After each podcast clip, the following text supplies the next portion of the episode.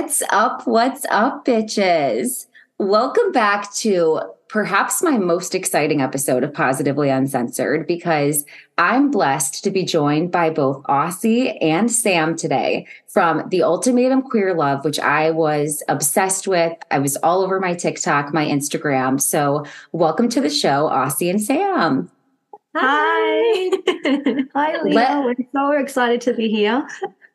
Let's start out with the fact that it's pronounced Aussie and it's not Aussie. So I got it right. You did. You yeah. absolutely did. It's the way Americans say Aussie. I'm excited about that. so there's so many questions that everybody has after watching the ultimatum and I think my first question that I'm curious for is when was that filmed? Like, how long of a period has it been for you both? A long time. It was like the fall of 2021. So it's been a good like year and a half.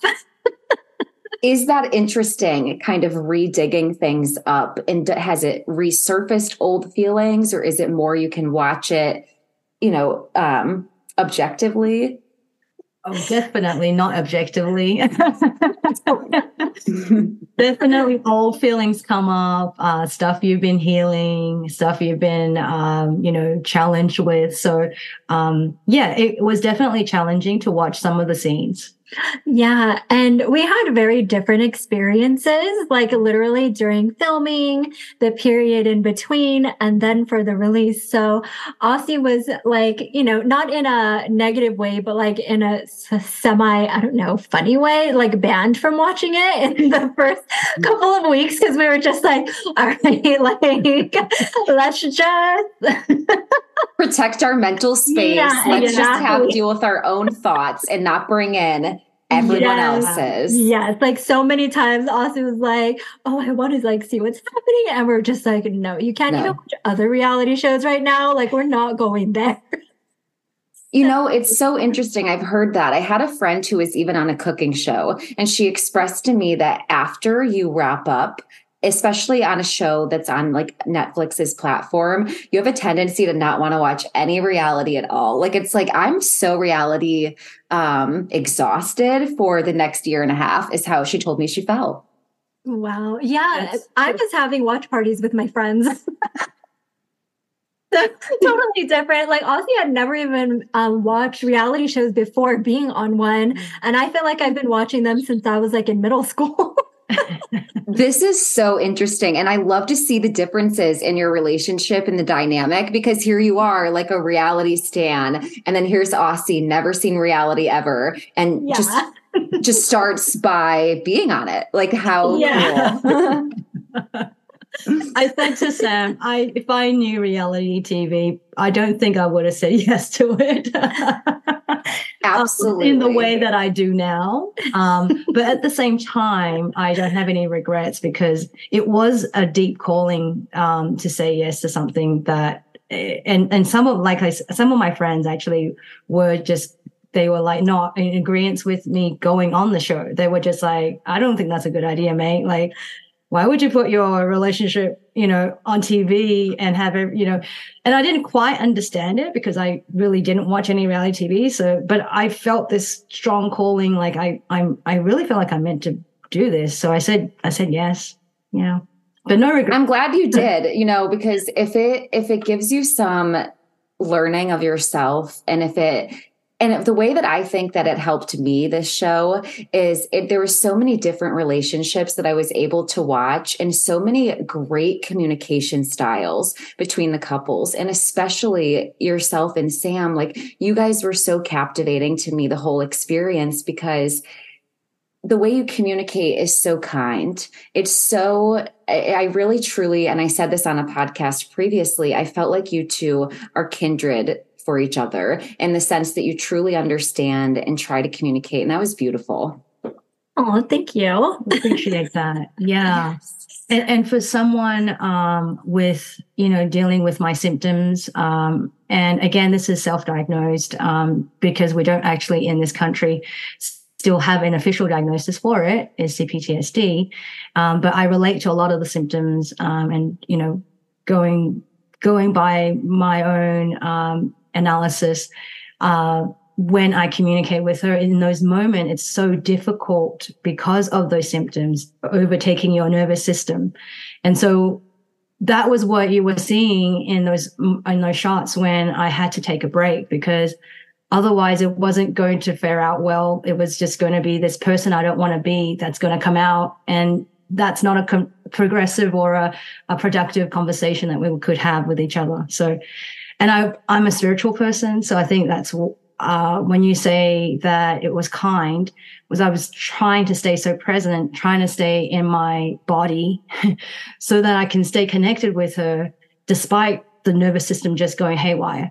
So I appreciate you noticing that. Um, and that was the thing, like you really have to try and stay kind, try and stay connected and try and overcome um, what what your body's trying to say run or you know fight or you know flee or just you know play dead so yeah that's so true because anybody can stay together. There can be tumultuous relationships where you can stay together, but it takes two people who really love each other and want to come out on the other side to be kind while you're figuring things out. So I did see that the whole process. That's what stood out the most to me. And, you know, I think it's important that people acknowledge that adults are never fully healed. Someone may say, well, you know, by I'm 28. By 28, I should have been in therapy by now. Meanwhile, I started 2 weeks ago. Or by 40, you should be completely healed.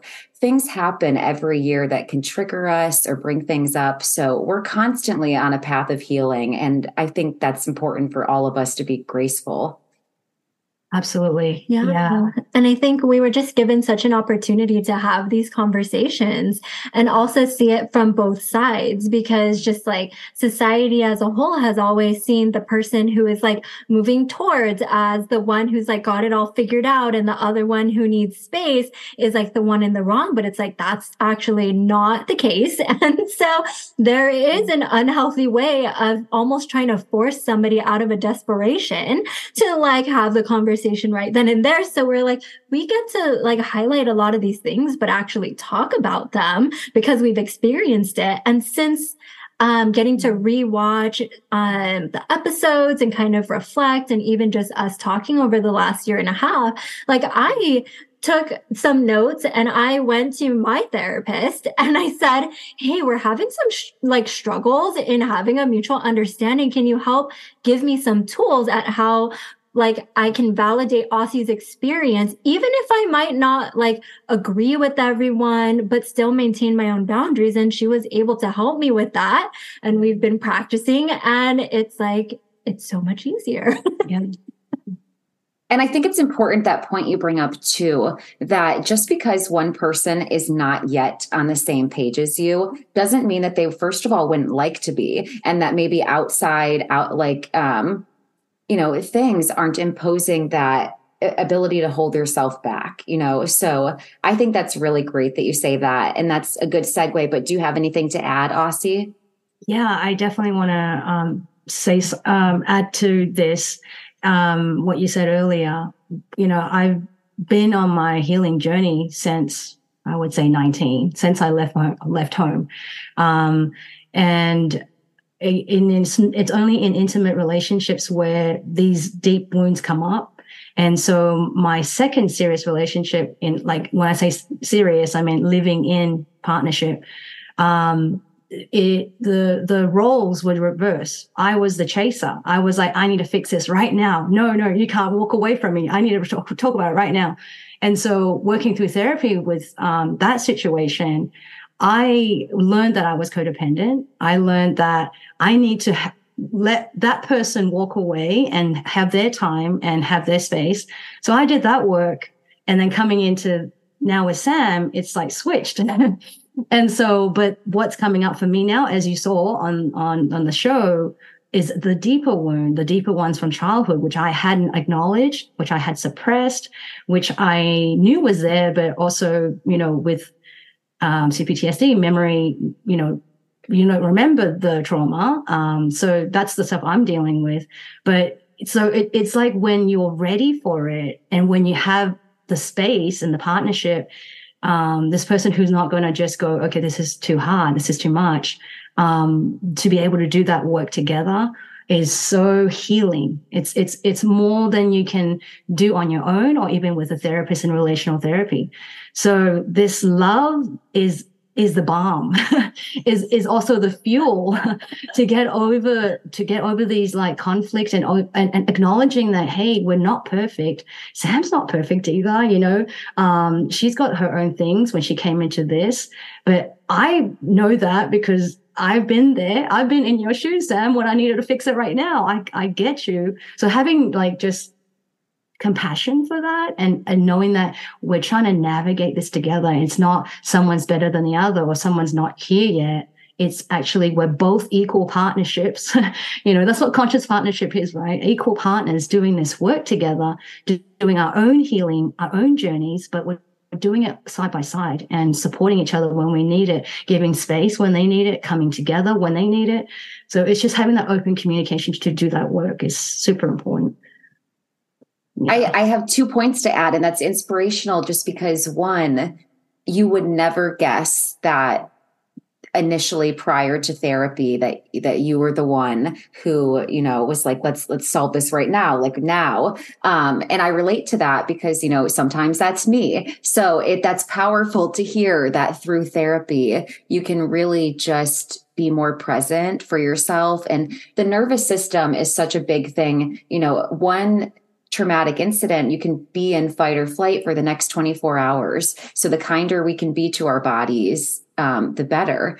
But the second piece is just it's it's so true. Relationships and having that safe space sometimes you can't access trauma and healing until you have it. So it's great that your partnership allows that. Yeah no i'm i'm very blessed. Um and and in my previous you know relationships i had been wanting that work to do that work with you know my partner because that's where the growth happens. Um and you know i'm big into relationships. So it's like we're in that you know um what they call a power struggle stage after your honeymoon stage ends.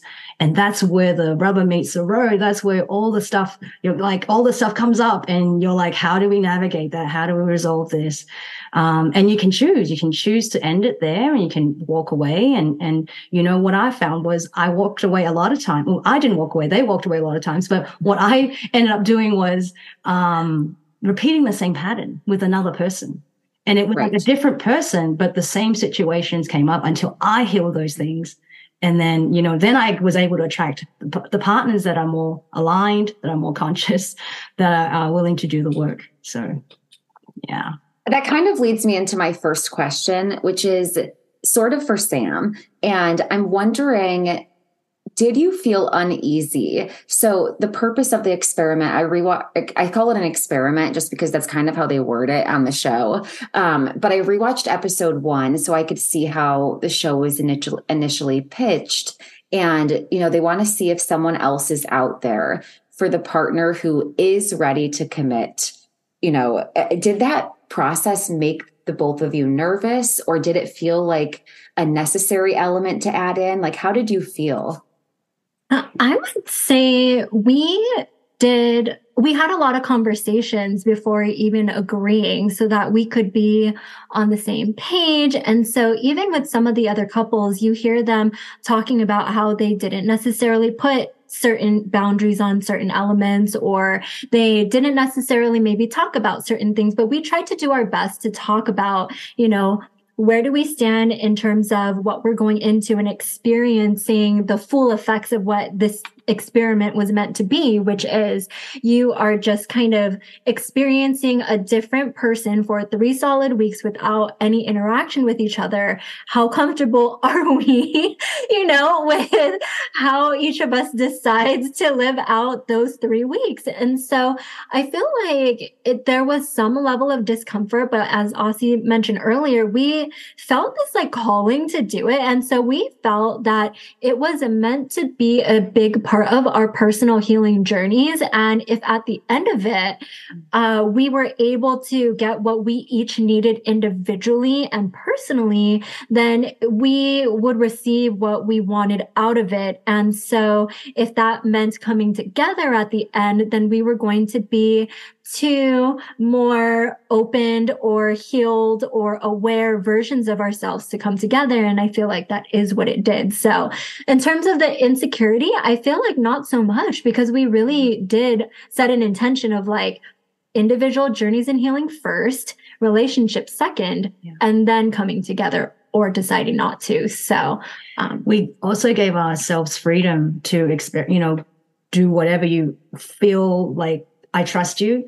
I'm not going to put any conditions over like if you feel that you've you're fallen in love with somebody and you do x y and like it, it was a, a, mutual agreement on i'm not going to uh impose myself in your space. You do what you need to and i'm not you know i'll do what i have to. But whatever happens at the end of that and when we come to, back together we'll have to talk about that. We'll have to see where are we with that? Did you fall in love? Did you have did you have sex with them did you um you know and so yeah. we were allowing each other to do that and i would say too i haven't talked a lot about this too much um, or just yet. Um, but one of the other things is that several, several years before I even met Aussie, I had explored and educated myself on different types of relationship structures to begin with. So um, even just like what is an open relationship and what are the different types and what is polyamory and what is versus monogamy. And so I also was uh, coming in from having explored that and uh, read a lot about it. And so when it comes to communication and uh, being honest within the relationship about certain things, I think that also helped kind of set a framework for how we were able to have certain conversations or think about certain, you know, guidelines or boundaries in a different way compared to someone who had only knowledge of a monogamous relationship and what that looks like. So I think it just gave us more tools to be able to talk about it before even going into it. Right. Absolutely. It sounds like that made you more open minded as well. You know, so by being educated, we allow ourselves to be more open minded and accepting and lean into situations in all of our life. Right, right. And that probably could have helped a lot of the other cast members. I was thinking that and I was like, do I say it? Like, yes, a hundred percent. I agree.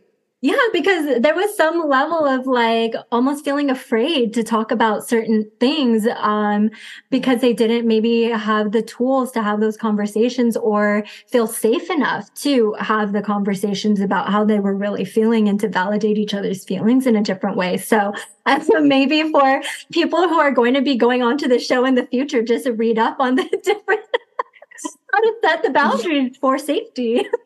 And you're special, Sam, because you truly have to be very open to it. You know what I mean? Yeah. Like, um, I find myself to be jealous and I'm in, you know, a heteronormative relationship and it's it's monogamous and if I thought about my boyfriend, I think I would come across horrible on screen. but you, like I'm self-aware, so I, I wouldn't put myself on there number 1, but you know, there's there's some beauty to being like open to things and understanding and not only being um, like educated on it but just being okay.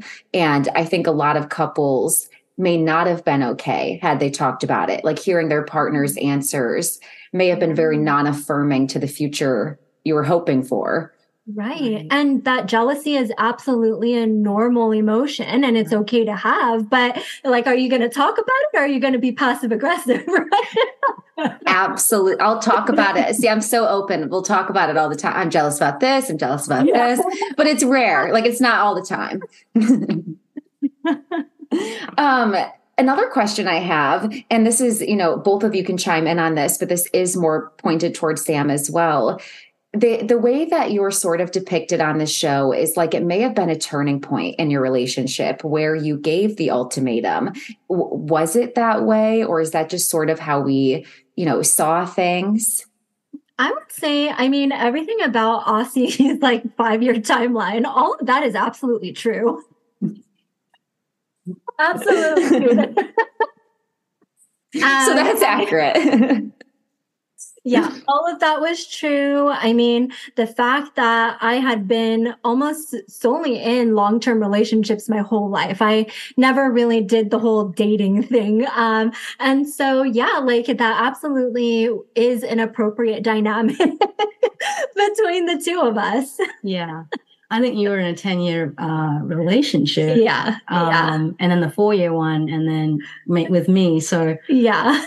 and so for me, yeah, it, it was just through my experience with my past relationships, how I was like figuring out, okay, how do I make this work where we get to a space where we actually know that this is going to be forever. Um, and also, you know, my insecurities and fears was what I learned through the process. And you see that me talking with uh, Mildred, um, where I was like, yeah, there are some uh, insecurities that I have about marriage because of my own family background, you know, um, like seeing my parents unhappy, unhappily married, um, is just, and, and through that experience, I don't want to put myself, you know, I want to make sure this is the right one. Like it cannot, it cannot be any other way. So there was all these other kind of, you know, pre preconceived ideas that were false in the end when you really dig deep and explore and actually the experience or the experiment allowed that to happen for for me personally so um, but yeah, that dynamic is very. and you know what? That, and that's very common. First of all, five year plan is common, and so is just not wanting to model unhealthy relationships. It can really drive you into a state of fear and almost to a state of like where you're not progressing, like stagnancy, because it's just where do I go from here? Yeah. Oh, yeah. And one of the things that uh, helped me say yes to this was because we were at that time in the power struggle stage and learning about each other and like struggling to overcome certain things. And I was like, I really, you know, I want to get therapy. I want to get a communication coach. And, and at the time, Sam was not ready. So, um, we were just at that struggle point. And so I, I felt like, hey, this is an opportunity where we can work on those things. And it's, it's going to force us to do that because we've been trying for the last six months and it's kind of in a stuck place. So yeah. And I think yeah. I was also going through my whole spiritual journey at the time too. And so what was first and foremost for me in terms of my healing was actually um, learning about my spirituality and learning how that played a part. And we were talking about this actually recently that I feel like if I didn't start my spiritual journey and working with a spiritual mentor first, I wouldn't mm-hmm. have been able to approach working with a therapist in the same way that I would have back then because I just wouldn't have been as open to seeing things differently. I feel like I would have been more stuck in uh, how I grew up or how I was trained or conditioned to believe things to be. So, um, for me, not for everyone, but for me particularly, I do feel like it was uh, important for me to go through that first, and then now um, therapy is a lot easier for me, and I'm just like, okay, that makes sense. Let me just go do it. before I would have been like, I don't get it. That's relatable. And I'm glad to know this too, because I feel like I, I, I learned a lot of Aussie through watching the show and a lot of the childhood trauma is, you know, relatable and understandable. But I really didn't know that much about you sam so it's interesting to hear about your spiritual journey and about you know your prior relationships and what got you both of you to each other and like uh, to the show. So thank you for sharing that with me. Yeah. So is there anything else like what's something else that we don't know about the both of you that we didn't get to learn on the show? Like what's a what's an interesting thing? Um I mean, we did meet during the pandemic online, so we do feel like it was um, kind of one of these destined things. I mean, I have talked about this briefly, but I my previous relationship um, was one that was in the closet. It was a closeted relationship, even though I had come out already.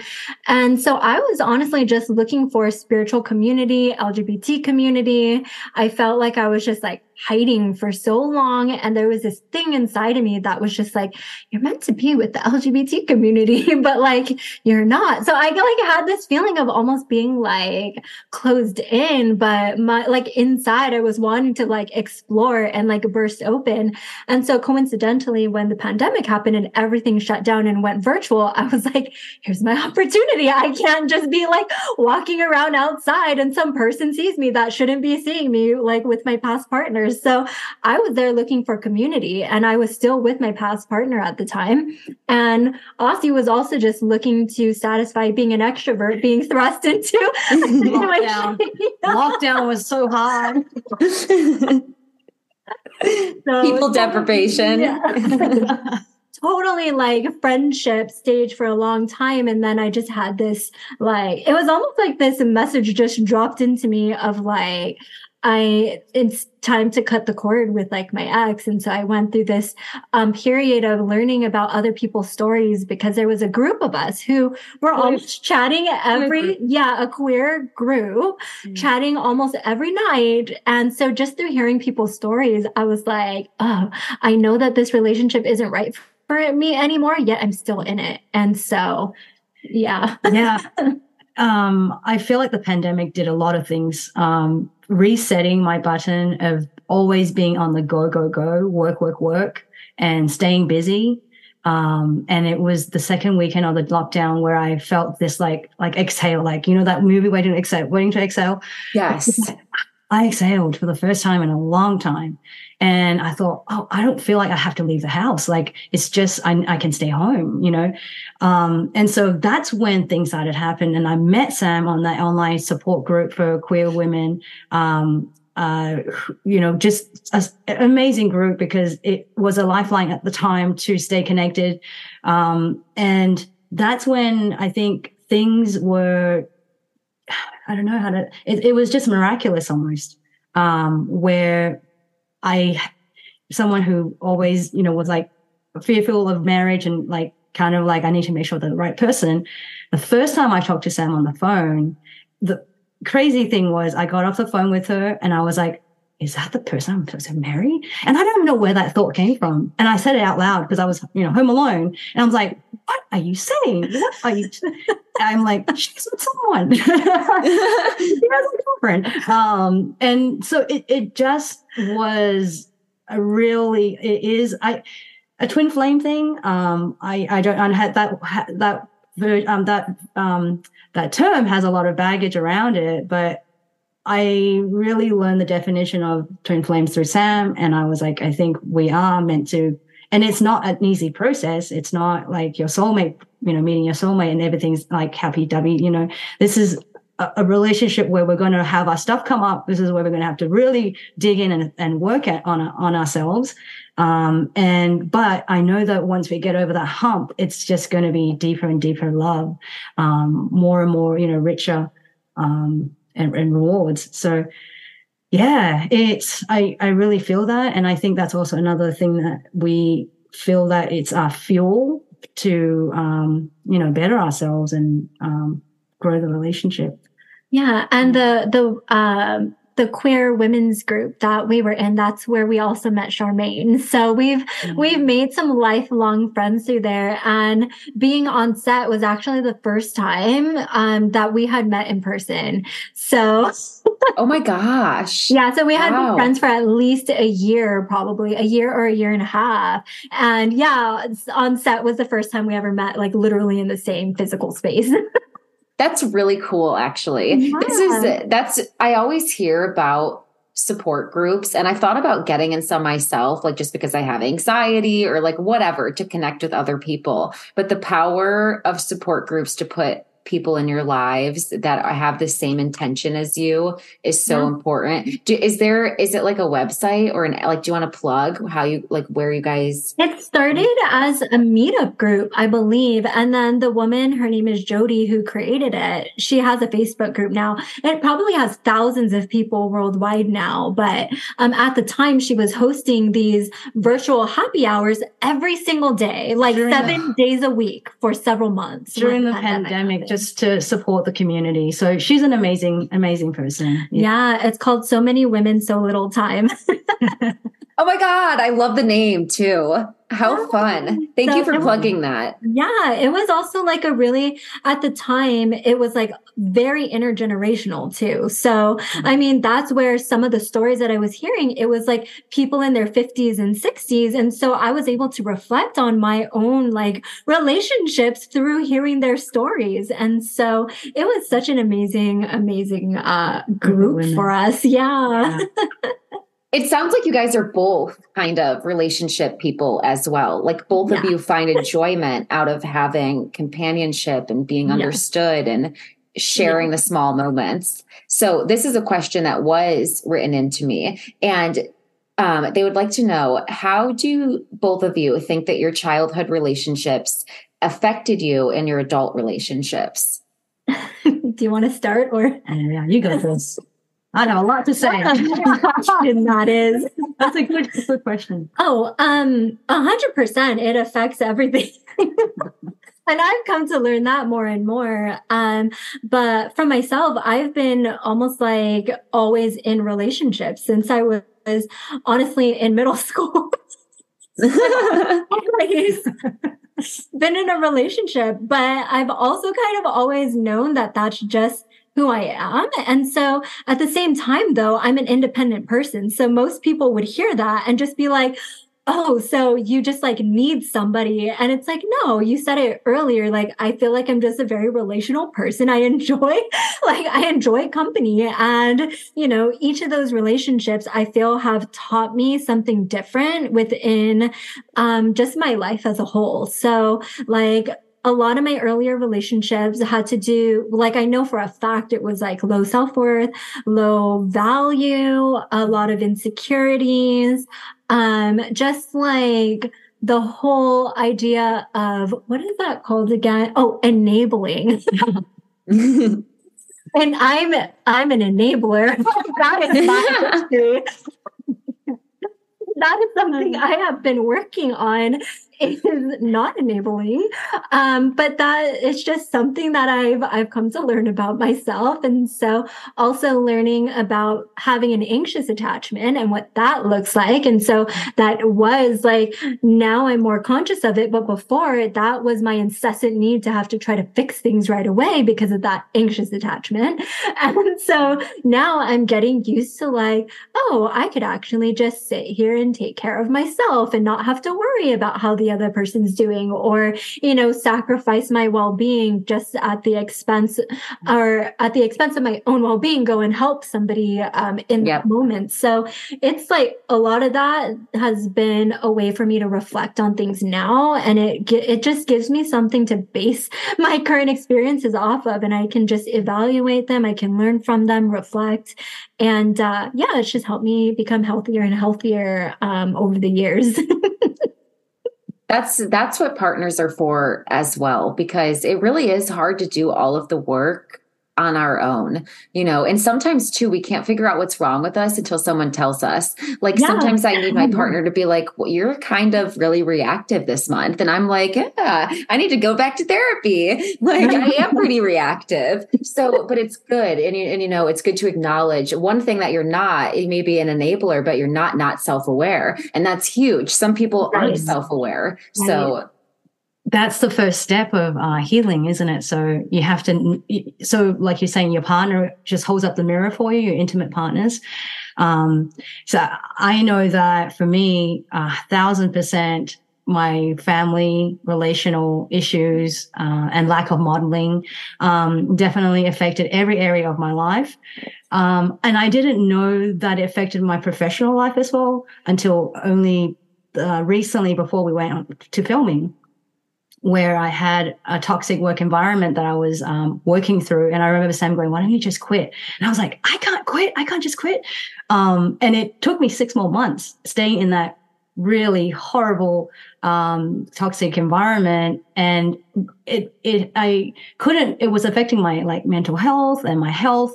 And I couldn't do it any longer that it forced me to quit for the first time in my life but that opened the doors to reflecting on moments of those interactions and going, oh, wow, certain um, authoritative figures I I I was put back into when you know when I was a kid, like reacting absolutely or you know fawning. That, that's my actual favorite response to mm-hmm. uh, is to fawn and please and um, I'll do whatever you say. I'll work myself to, and I was I I got injured at work. You know I worked myself to the bone.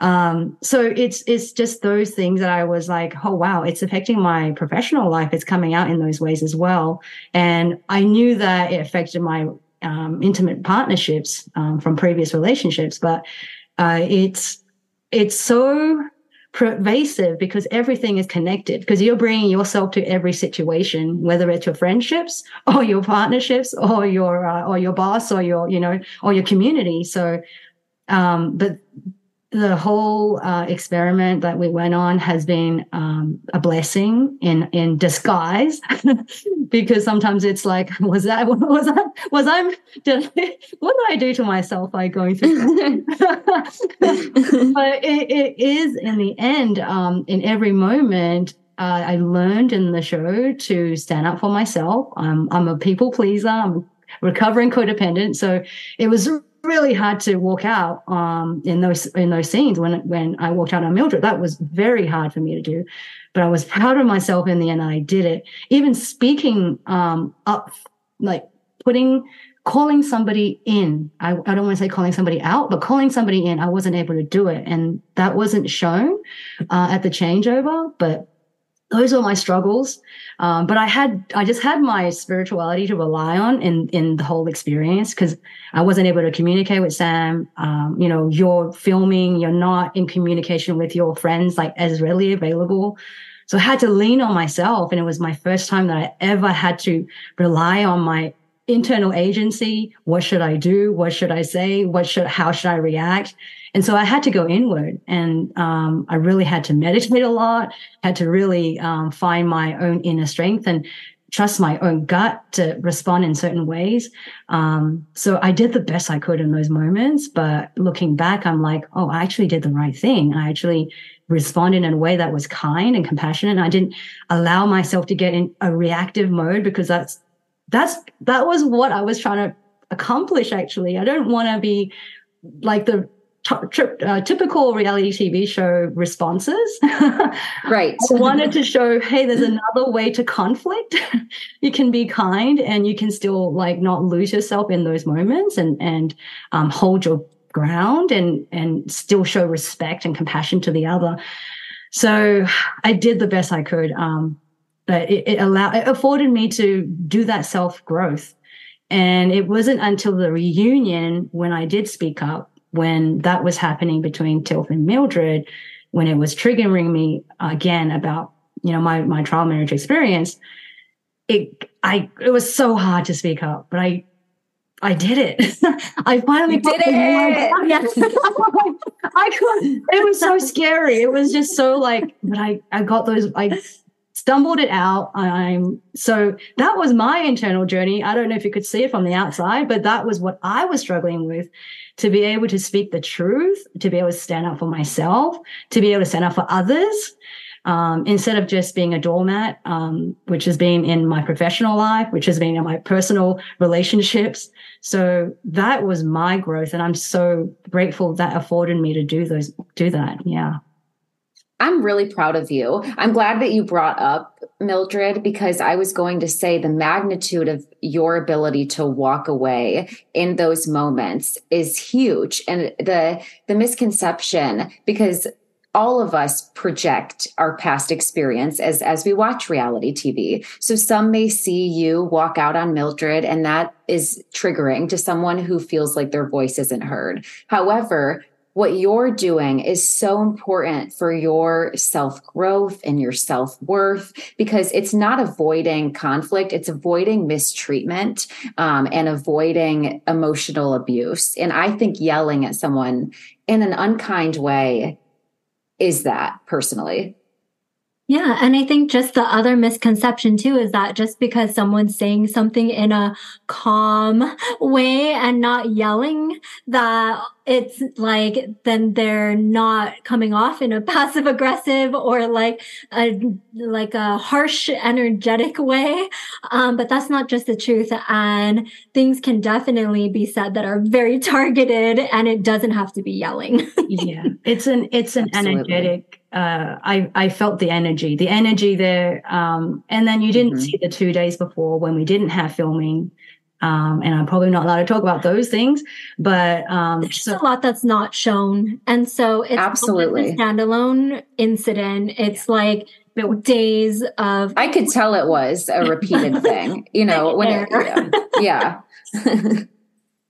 I'll say it for you. Reading between the lines, I could I could visually see that that's not the first time it happened. Even the reference of you're reacting this way when cameras are on, I disagree. I think that you were being yourself. I think that you were being very kind as you were to everybody that you spoke with. And I think it's hard to be kind when someone is so abrasive.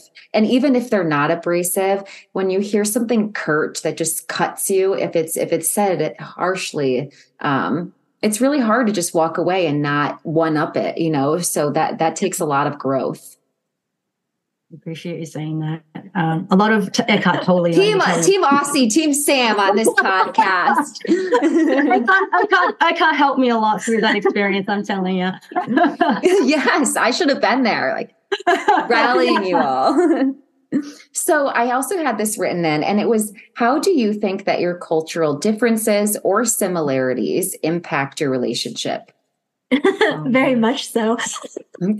Um, yeah, I am fourth generation on both my mom and dad's side. I also had um, for I just had a very different life experience than Aussie altogether.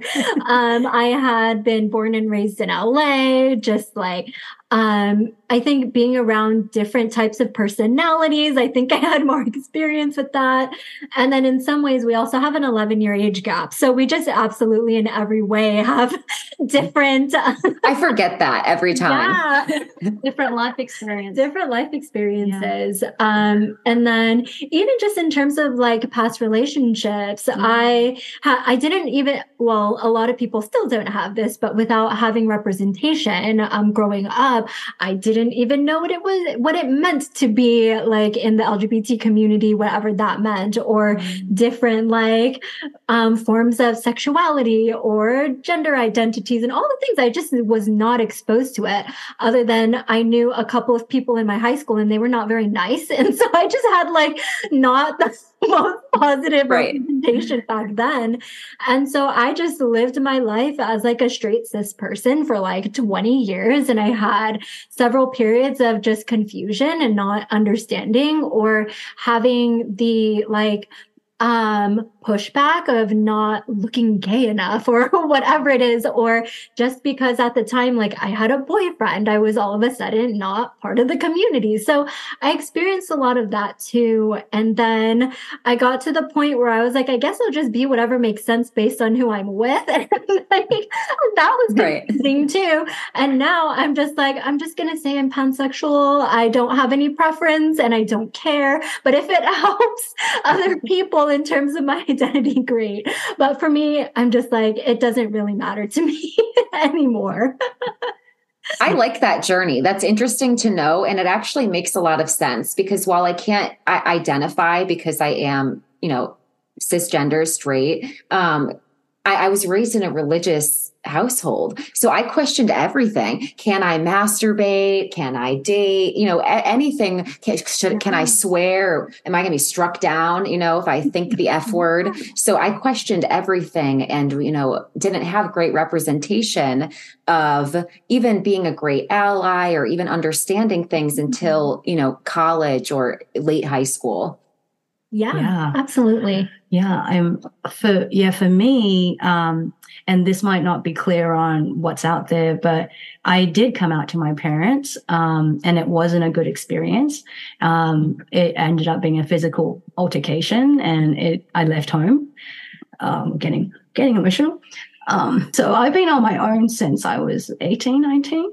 Well, while you uh, collected, myself again. Yeah. So one of the things that we've been looking into too was providing the representation for a traditional Asian culture and recognizing that this isn't something that we actually see almost at all, especially absolutely Asian and queer Asian. And it's very different than a lot of what we see out there. And so that's part of yeah, part of part of my um my backstory and why um it, I haven't um introduced them to Sam yet. Um, and like I said, I've been out of the house for, you know, since I was 18, 19. So, uh, I've lived my life out and proud that whole time and, um, you know, gone through my own journey of like self acceptance and, um, and like you, I grew up in a, I, I wouldn't, it, it, I was raised Catholic, you know, so yes, there's that trauma with God. yep. It's very triggering. Um, so, but, but I had my own spiritual transformative experience in 2011 that helped me find my own God and what God means to me and a personal relationship with God. So I freaking love God, you know, like my God. I love um, your God.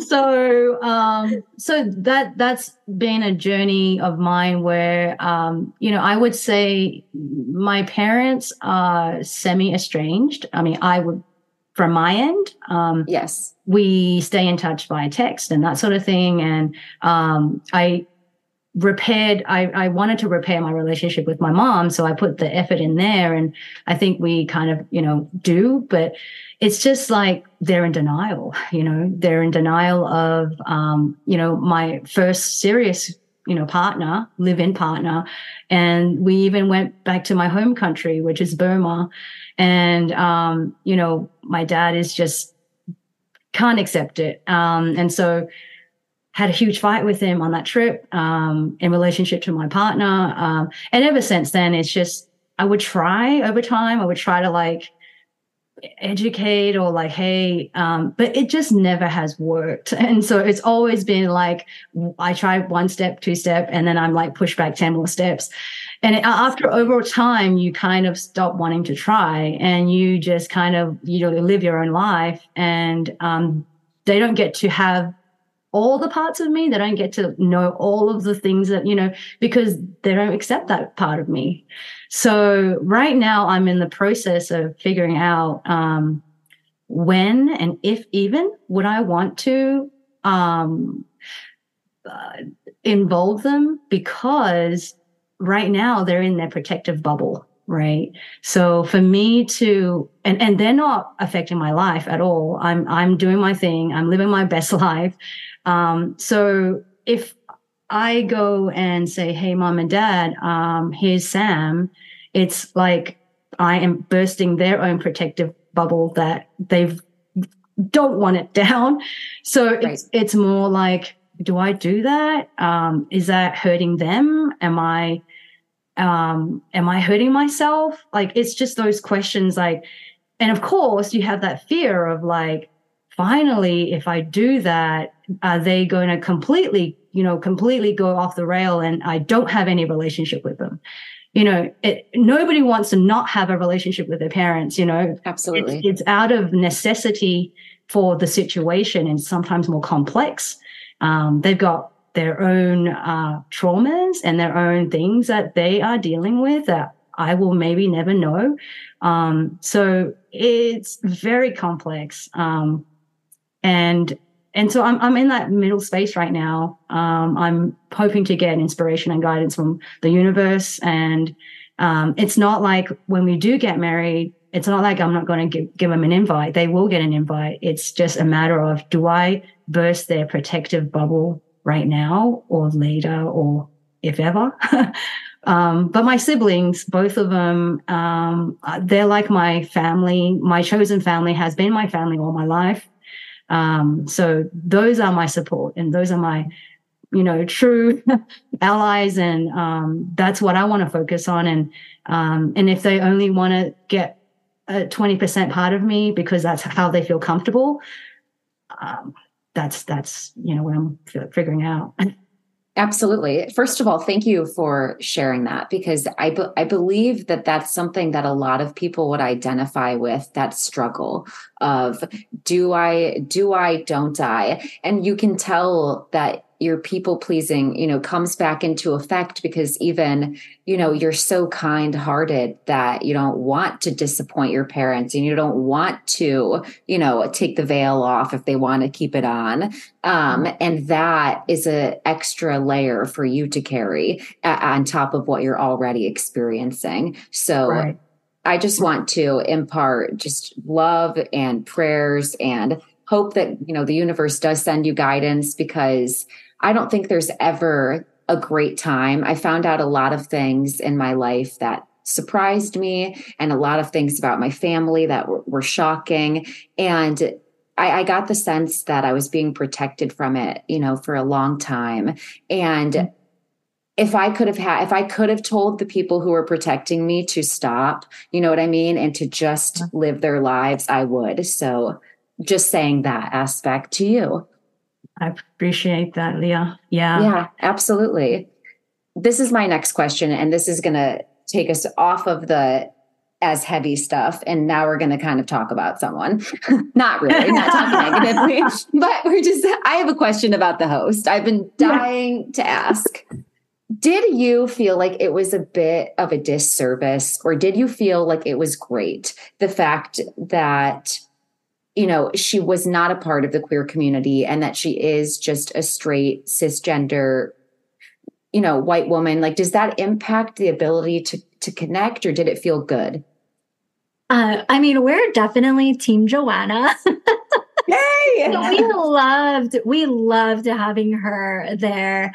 And yes, it in some ways it could have been helpful for certain conversations to have a queer identifying host. But, you know, we've talked a lot about this just on our own of like the importance of really just having someone who has had the healing and the life experience, the compassion, the empathy, and the genuine care. Um, and also she just had such a sweet and caring and loving, um, just like aura to her. And so when you're just like thinking about creating, um, as safe of a space as possible, possible for us to, you know, um, communicate or express ourselves. Like she was just such a sweet and kind person. Yeah, I personally had um, an amazing experience with Joanna um, particularly on the in, on the changeover date, changeover, yeah, uh-huh. where um, I couldn't see Sam because she was in my eyeliner, the other end of the opposite, um, straight down the um, table, and so in the moment, which wasn't shown, but um, difficult moment when Tiff, you know, was obviously setting up with their partner, um, and there was just uh, slander, my character coming across the table. Um, and it, it just put me in a shell shocked position. I just never thought someone would do that in front of everybody. So it just was this compassionate, like glance where Joanna looked at me and just supported me through that. Uh, really big time helped me through that night because we weren't even able to move in together. It was supposed to be, we are supposed to move back in with Sam after that, um, that shoot but I had to stay on my own, didn't have any support. And as somebody who struggles with, um, you know, like, you know, self acceptance and love, and I was like, oh, Sam doesn't love me. and no one supports me. But that look from Joanna was what helped me through. Um, and she has in other moments as well where I feel like she's gone through her own life journey.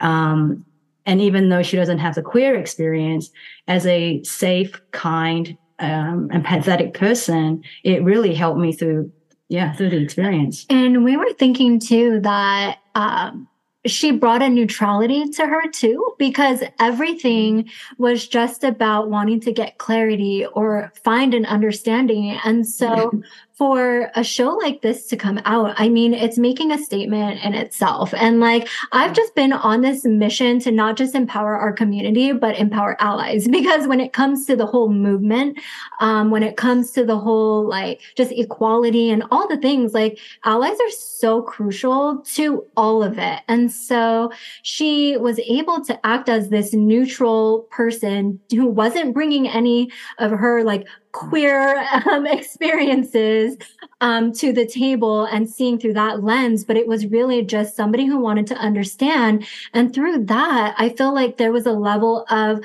allowing audiences to also understand and know that you don't have to be queer to understand someone else's story who is queer. And I was like being nosy and looking at her comments on some of her posts, and there were a lot of people saying, I wouldn't have seen the show if you weren't the host, or I'm only watching this because you're in it. And so I'm like, that is a huge part of it. Like getting audiences who would not naturally watch this content to learn and understand and hear stories. And so when we look at the greater picture of like why she was chosen, we're just like all for Joanna. Thank you for breaking that down because you've just convinced me. I mean, that was that that all of those points make sense. And at first I was coming from the lens of I'm not really sure like uh, you know to to me it kind of stands out but that actually makes a lot of sense and that there is truth to that too because you know as an ally I would want to still feel like a safe place to speak and be heard and empowered and validated. Um, so, yeah, thank you for saying that. That's a great perspective. And I needed it. So I'm sure that somebody else will benefit from hearing that. Yeah. I think reach is important too, there, right? Um, because we can't make change in the world unless we have allies. Like that is so key. so having Joanna as the perfect ally to um, facilitate um, that was super important. Did you guys have access to therapy throughout the process? Like, was there therapist that you were able to meet with? Not on site, but we did have the opportunity to work with our own outside of it. How would you do that? Like, what does that mean?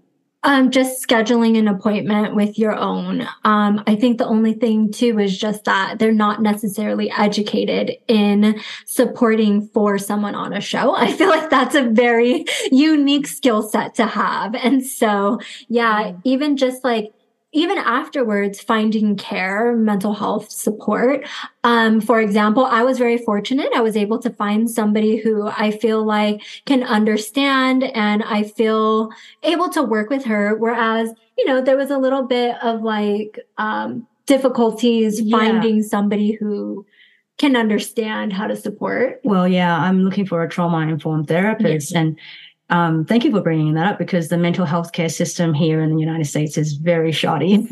um, even if you have insurance, um, it's still very like they're overbooked. They don't have space for new patients or um, so then, and you're also because you you know this is a relational healing situation. You want to be able to trust that person, have a rapport with that person.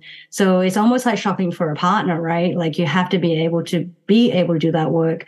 So on top of that, you've got the insurance can you afford it all these things on top of it that um, makes it very difficult to find the right person so um, yeah i still struggle with finding a trauma informed therapist that is that i can connect with that i can you know share and um, continually work work um, work towards so uh, and I was ex- actually expecting to have somebody on site because of the right. process that we went through, and that would have been very helpful. Like, um, absolutely, I, I would imagine that somebody to consult with that's that's right there and and to intervene after maybe you're activated or triggered from something would have been like key. Right. I can't even i can't even think of the proper words because it just would have been paramount you know?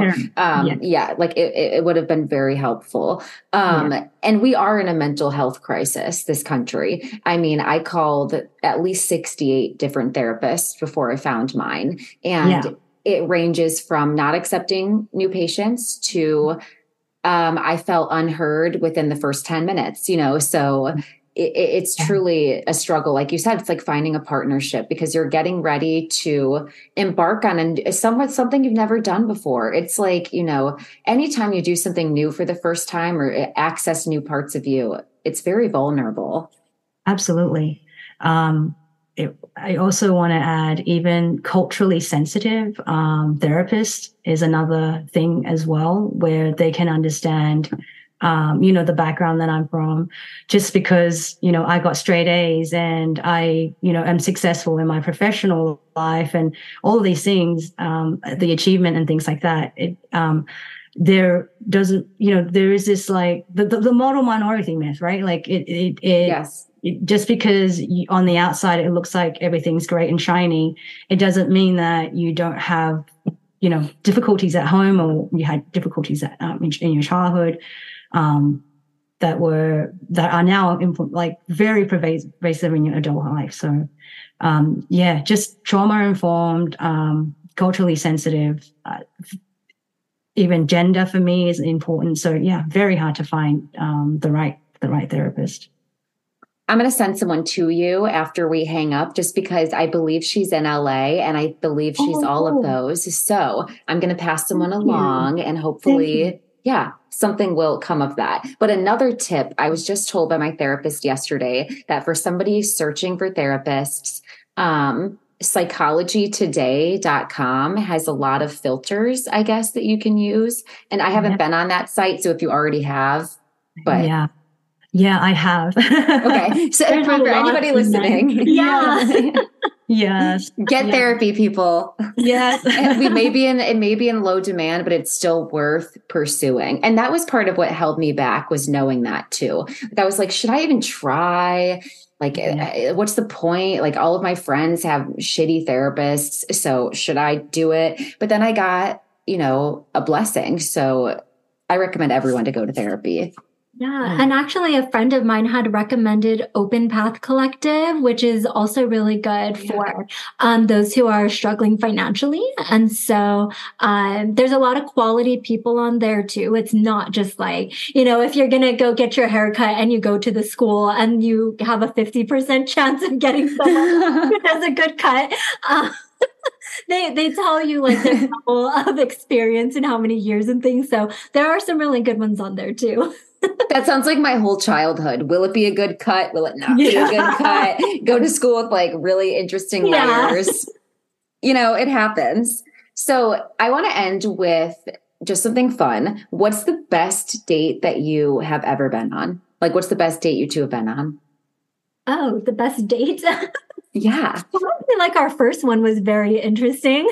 That was the best one. Yeah, like because we because it was in the middle of the pandemic, so a lot of our first dates were all at the park doing picnics. Yeah, doing what? Like having picnics. Okay, I thought you said doing pancakes. I was like, oh, no. like did you guys? But that it's kind of the same thing. Okay, so you guys yeah. had picnics in the park. Yeah, yeah, And it was like my first time really like leaving the house too at the time. So I was just like this very um sensitive bull that was just like, oh man, I don't remember what it's like to be out like outside of the house.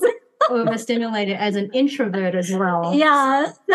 so she was very scared. Like her energy was like hiding in the corner there. I was driving us to get pick up our lunch and everything. And I was just practically like this. yeah. like looking out the window, like that. Yeah. Your whole body pointed like, the other maybe way. Maybe she doesn't like me. Maybe this was a, you know, maybe she thinks, oh no, I met them person and they're not. Yeah. but, but when we, when Sam finally got, you know, used to being outside and being with people again. um, I said to her, "Can I hold your hand?" And then um, she nodded. She didn't speak for a long time. She didn't speak. she nodded, and I was like, "Body oh. language." yeah. and like we just had this moment where it's like the whole universe was like, and I think they caught a clip of me saying this in the mm. show too when they're introducing everyone, where it was like it really felt like the scene in the movie where I'm so like, I don't know, just yeah, like you just all of a sudden connected with like the leaves rumbling in the trees and like the wind that was flowing and the the song that was perfectly playing. I saw, I saw the stream of sunlight flowing through the leaves, and I was holding her, and I was just like, oh my gosh, like this is ecstasy. Like this is amazing. And it was just like time just stood still and yeah. it was just magical. It really was. I I mean, it's hard to top that again, but I still get into like you know like restaurants and things like that, but it's yeah, we've had some. That's magical. I don't even want to go on a date again. I want that. I want someone to say that they watched the sun through the leaves on my hair. Butterflies, like, right? Christian, step your game up. If if my boyfriend is listening to this, like talk about me better. I love that. That was great. Do you have anything that you that either of you would like to say as we wrap up? Anything that's on your hearts, anything you'd like to plug?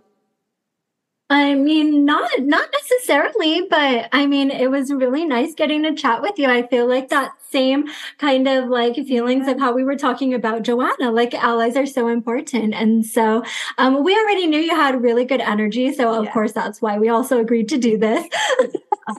I, I just want to say, everyone out there, um, be kind, be compassionate, and keep shining your light because the world needs it.